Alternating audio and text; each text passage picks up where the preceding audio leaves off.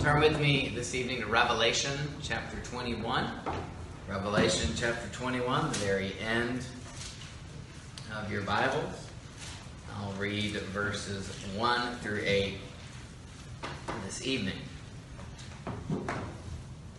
Revelation chapter 21, beginning at verse 1. Brothers, sisters, let's hear God's word. Then I saw a new heaven and a new earth. For the first heaven and the first earth had passed away, and there was no longer any sea. I saw the holy city, the new Jerusalem, coming down out of heaven from God, prepared as a bride, beautifully dressed for her husband. And I heard a loud voice from the throne, saying, Look, God's dwelling place is now among the people, and he will dwell with them. They will be his people, and God himself will be with them and be their God. He will wipe every tear from their eyes. There will be no more death, or mourning, or crying, or pain, for the old order of things has passed away. He who is seated on the throne said, I am making everything new.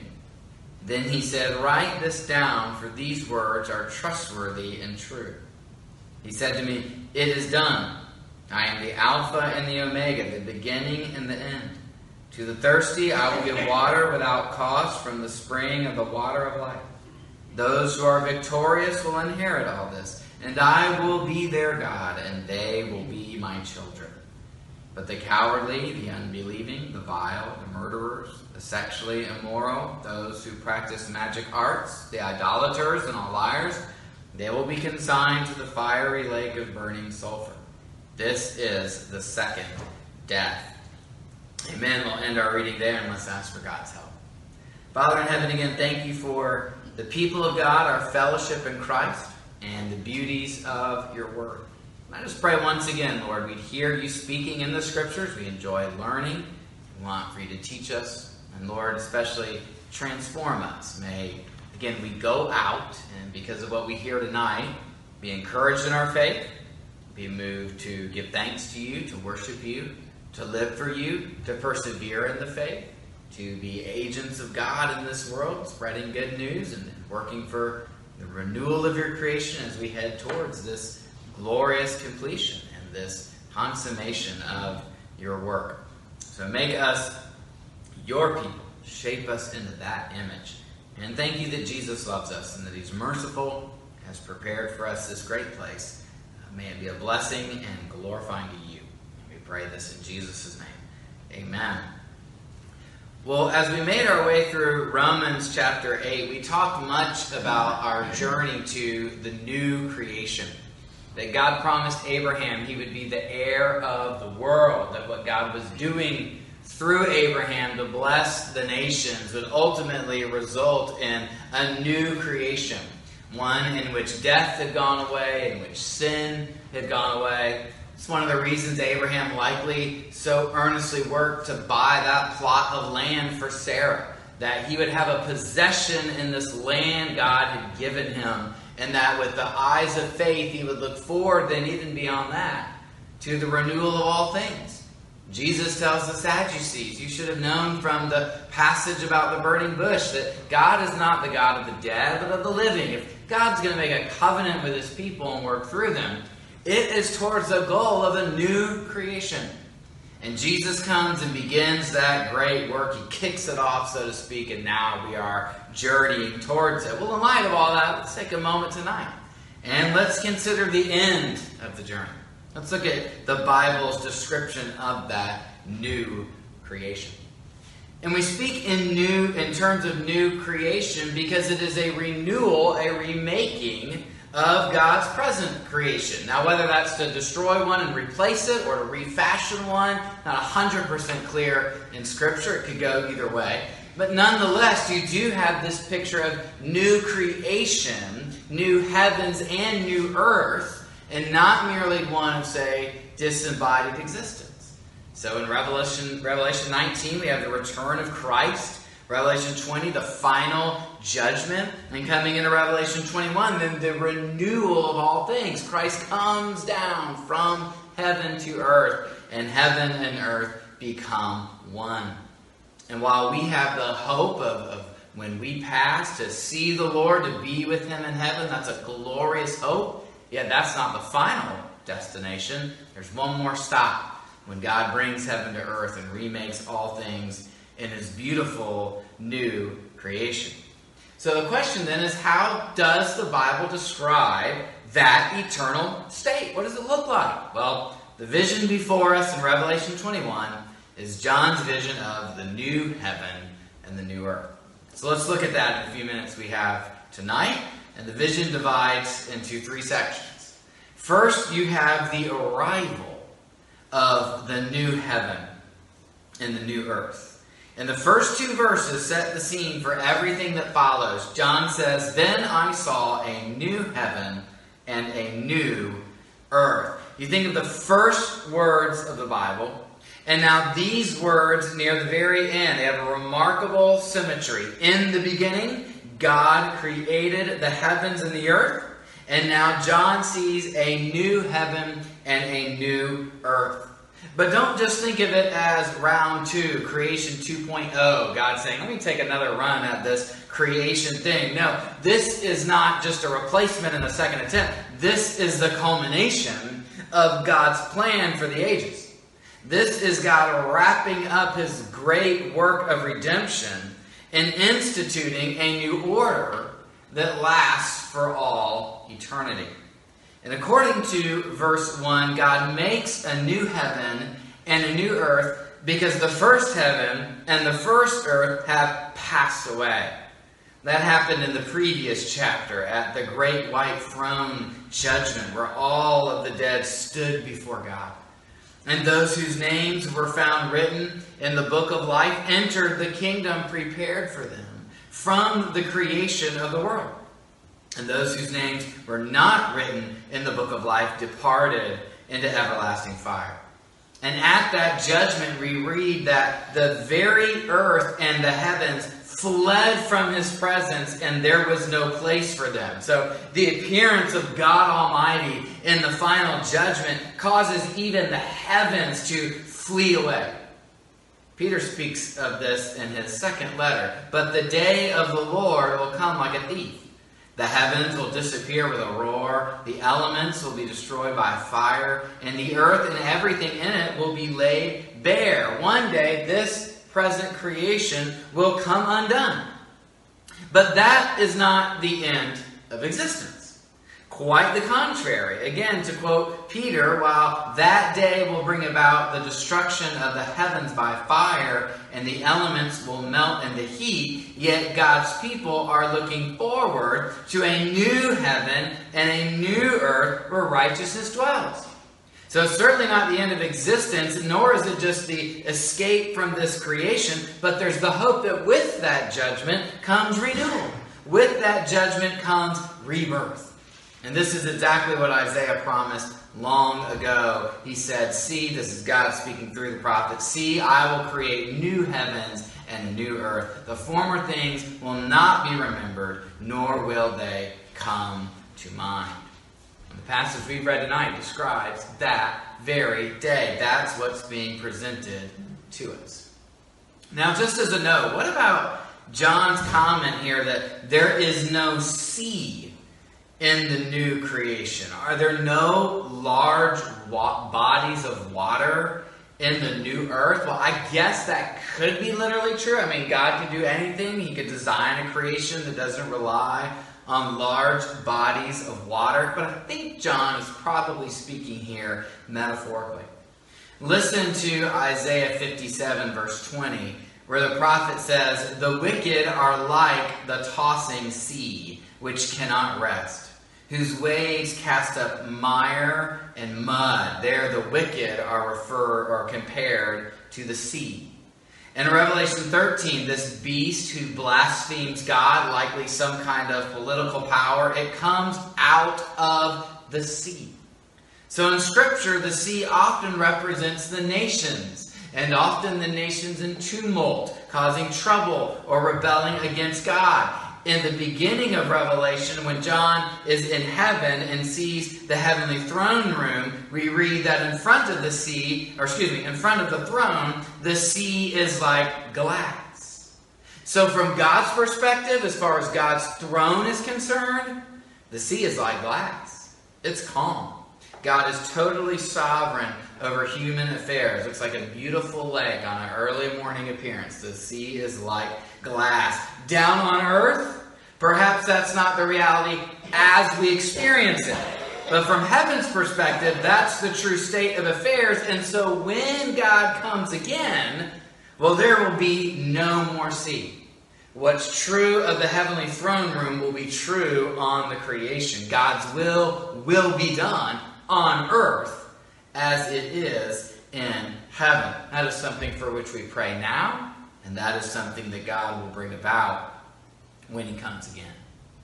So, who is present in the new creation? If there isn't a sea, if there aren't rebellious nations, who is present? Well, verse 2 answers that question. John says, I saw the holy city, the new Jerusalem, coming down out of heaven from God prepared as a bride, beautifully dressed for her husband. And I think once again, just as we did with the sea, I think we have here a symbol once again.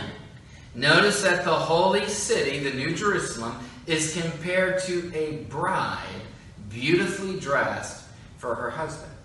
Earlier in Revelation, we read of the wedding of Jesus and his bride, God's holy people. Right here in chapter 21, if you look down to verse 9, God tells John, Come, I will show you the bride, the wife of the Lamb, which he then describes as the holy city Jerusalem, verse 10, coming down out of heaven from God. What is this city? It's the bride of Christ, and that's you and me. God's people from all ages live forever in the new creation. No more tumult, no more rebellion, no more disorganization and angst, but rather God's perfectly built city. And later, this city, by the way, is described as a cube, which is an odd shape for a city, but it's the idea of perfect completion. And it resembles the Holy of Holies in the Old Testament worship. So, the presence of God with his people. Now, why, by the way, might God describe his people in terms of a city. The bride imagery is a little easier to understand, the intimate connection. We're married to the Lord. He takes us as his people. But why a city? Well, I think John's point is to contrast the people of God with the people who follow the ways of the world, or the world system, that is, the system in rebellion against God. In chapter 18, verses 2 and 3, John writes, With a mighty voice he shouted, Fallen! Fallen is Babylon the Great. She has become a dwelling for demons and a haunt for every impure spirit, a haunt for every unclean bird, a haunt for every unclean and detestable animal. For all the nations have drunk the maddening wine of her adulteries. The kings of the earth committed adultery with her, and the merchants of the earth grew rich from her excessive luxuries. Babylon, the enemy of God's people in the Old Testament used to describe those systems that would fight against his people in the New Testament. And Babylon is described as unclean, a place of adultery and excessive luxury. It's a wicked city. So God creates a holy city. That's how he describes his people. Again, verse 2 the holy city, prepared as a bride, beautifully dressed for her husband because you are in Christ, God's people are holy. They are beautiful. They are pure. And they enjoy perfect communion with God and with one another for all eternity. So let's come to the next idea then. We've seen already the arrival of the new heavens and the earth. Let's look now at the beauty of the new heaven and the new earth, teeing off from the image we were just given. And we're concerned here with the second section, verses 3 through 5. In the first two verses, John tells us what he saw. Now, in verses 3 through 5, he tells us what he hears. and he hears things that depict the beauty of the new heavens and the new earth. Now, we're never told exactly who the speaker is, but the voice comes from the throne. So, most likely, God. God will refer to himself in the third person, but here is this voice coming from the throne. And it says in verse 3 Look, God's dwelling place is now among the people, and he will dwell with them. They will be his people, and God himself will be with them and be their God. What's the first beautiful thing we see about the new creation? It's that God himself is there. And he is present in a way that God's people have not experienced since the Garden of Eden. Now, I want you to notice the key words there. We have the words dwelling place and dwell. Those words are often associated with the tabernacle in the Old Testament, God's dwelling place among his people. And just listen to this theme throughout the scriptures. In the Garden of Eden, God would walk in the garden in the cool of the day. But after Adam and Eve sinned, God banished him from the Garden of Eden to work the ground from which he had been taken. But God's gracious purpose is to restore fellowship between him and sinful humans, to remake his creation. And so when God made the Mosaic covenant with Israel and he gave them instructions for worship, he told them, Have them make a sanctuary for me and I will dwell among them. There's some sanctuary language in the Garden of Eden. And God says, All right, well, I'm going to make a new sanctuary so I can live with them. And when Israel entered Canaan, they built the temple, and God lived with them. And when Christ came, he was God with us. The Word became flesh and made his dwelling and when he returned to heaven, we think, okay, then now we don't have God for a little while. No, he sent the Spirit, and the Spirit gathers his people, and the Spirit lives among us as God's temple.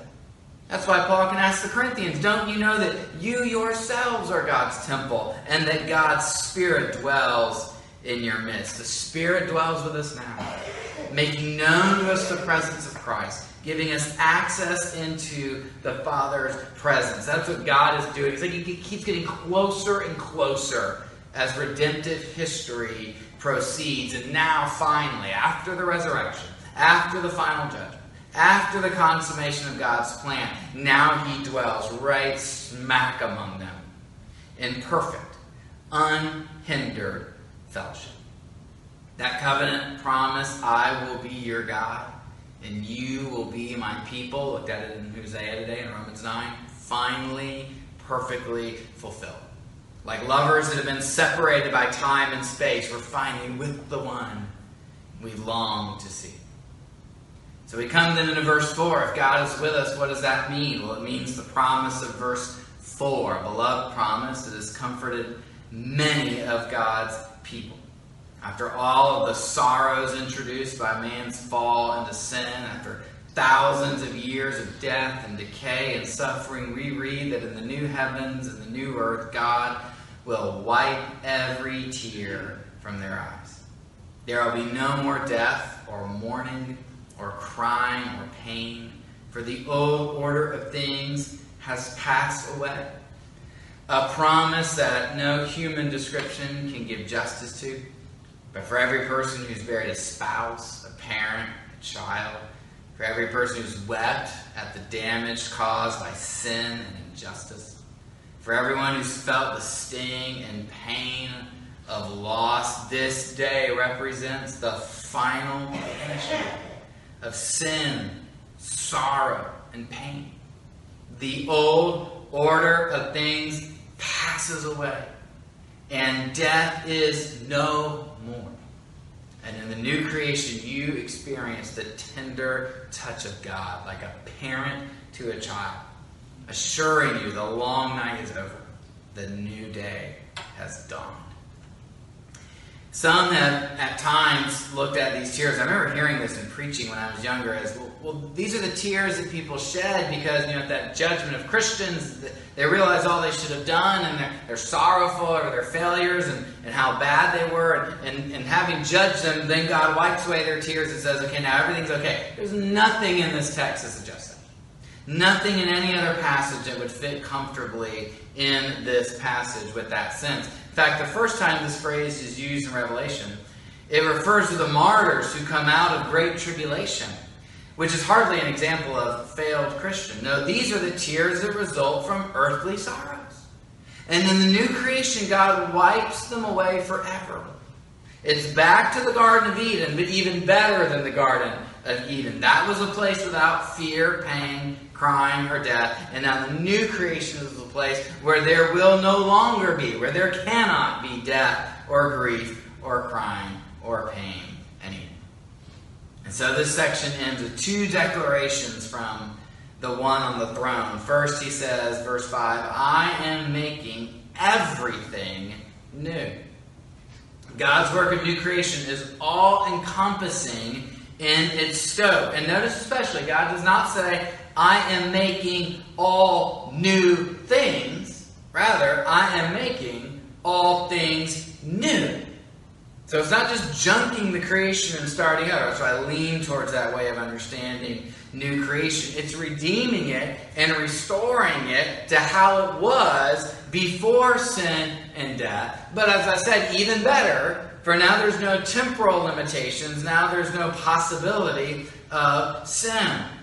But it's a good reminder that this earth and its joys, those are not something sinful from which we need to be liberated. It's not, we've got to get you off this planet because all these material things are bad. No, it's God removes the traces of sin so that we can enjoy His presence and His creation properly.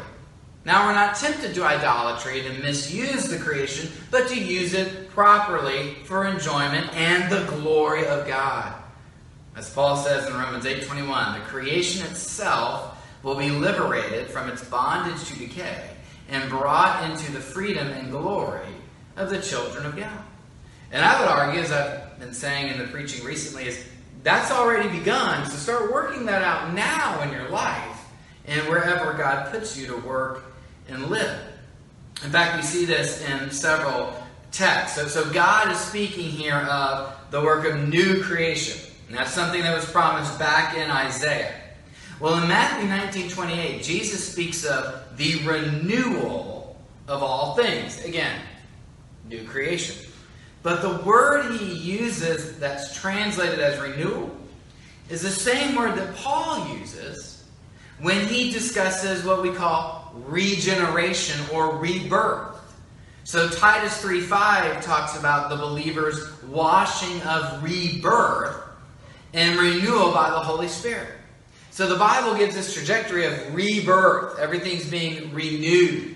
And Paul says when you come to life, when the Spirit gives you spiritual life, you're being reborn, you're being renewed.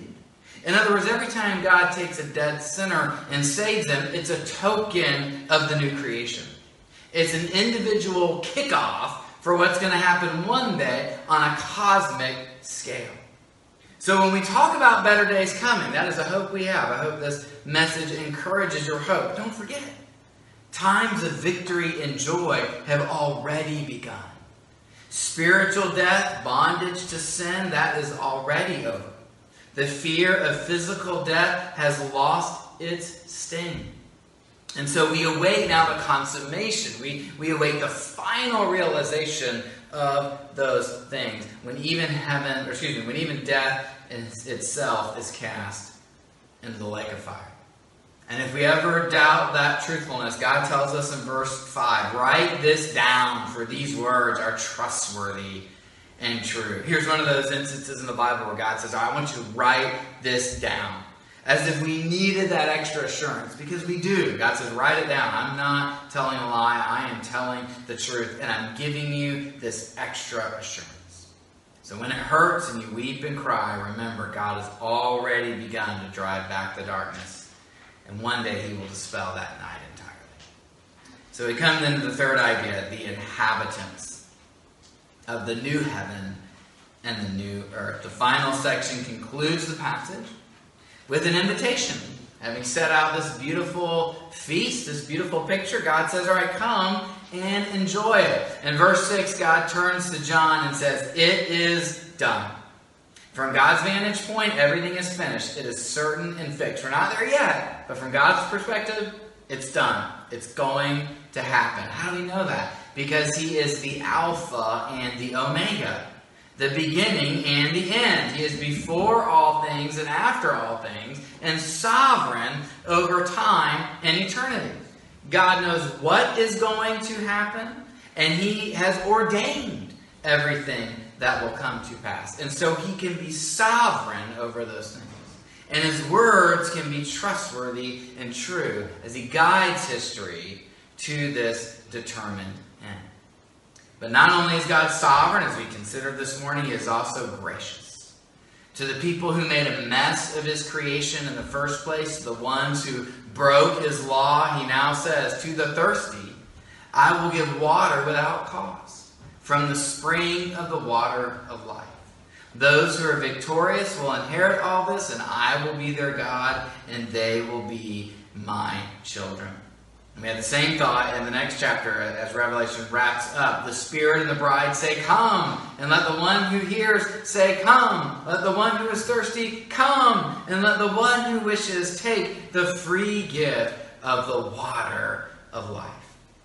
You feel yourself sometimes spiritually thirsty. You need that life giving grace of Jesus, that reassuring grace of Jesus. You need something to satisfy you beyond what this world can offer, something that can only satisfy the way God can. Jesus offers it. C.S. Lewis speaks of our longing to be reunited with something in the universe from which we now feel cut off to be on the inside of some door which we have always seen from the outside, and to be at last summoned inside would be both glory and honor beyond all our merits, and also the healing of that old ache. You ever just feel that ache to be on the other side of that door?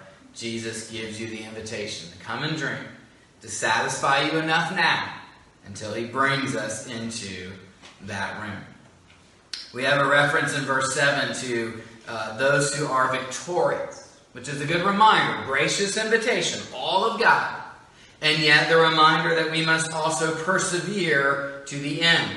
That ties back to the beginning of Revelation, chapters 2 and 3, the address to the seven churches, each of which ends with a promise to the overcomers or the victorious, those who withstand the temptations presented either from outside or inside the church, depending on which church God is speaking to, those who overcome, those who are victorious over those temptations those who aren't seduced by those pleasures or by those comforts or by those compromises or by that error or evil, then Jesus says, when you overcome that, you inherit this blessing. And I think we could also say it's only by being satisfied with Christ and only by drinking of that water of life that we will actually persevere then to finally obtain it. And what about those who rebel against the Lord. Verse 8 says, But the cowardly, the unbelieving, the vile, the murderers, the sexually immoral, those who practice magic arts, the idolaters, and all liars, they will be consigned to the fiery lake of burning sulfur. This is the second death. There's no place in the new creation for those who won't surrender to Christ, who won't drink that water of life and overcome and follow Him. Their place instead is in the lake of fire an existence so painful and terrible we can't even begin to comprehend it. Now, there's a few more verses in the rest of this chapter that give a few more details, but we've seen, I think, from these eight verses, the main point. One day, it could be today. The Bible says this is the next thing God will do, but one day Christ will come again. He will usher in the eternal. He will summon humanity before him. He will evaluate them. He will consign those who are damned to hell. He will welcome the righteous into the new heavens and the new earth. And while maybe the Bible stops here in terms of telling us what will happen, one day God's story will keep going beyond what He's told us and beyond what has been written here. So I leave you then with one more C.S. Lewis quote that I think helps Paint that picture, create that hunger. At the end of the final book in the Chronicles of Narnia, The Last Battle, the main characters enter heaven, what Lewis calls the true Narnia. And he writes, The things that began to happen after that were so great and beautiful that I cannot write them. And for us, this is the end of all the stories. And we can most truly say that they all lived happily ever after. But for them, it was only the beginning of the real story. All their life in this world and all their adventures in Narnia had only been the cover and the title page. Now, at last, they were beginning chapter one of the great story, which no one on earth has read, which goes on forever, and in which every chapter is better than the one before. Can be hard to comprehend, you know, to think about eternity and maybe the feeling of, I don't know, there's so many good things to enjoy here. And then God says, hey, that's the start of the story. And you just have no idea how good it will get. So let's pray for God to increase our hope and to increase our longing to help us live now. Wait patiently for Him. Let's pray. Father in heaven, thank you for the beauty of the new creation. And you have given us here tonight a beautiful picture that we couldn't possibly come up with ourselves, but revealed by you and by your grace. And through other teachers of the faith, it illustrated beautifully for us, Lord. Give us that longing, give us that faith, give us that assurance, and help us to be now the people of the new creation and to persevere in faith towards that end. Keep us from error, make us victorious. Thank you for Jesus Christ the Lord, who sustains us with the water of life. We pray these things in his name. Amen.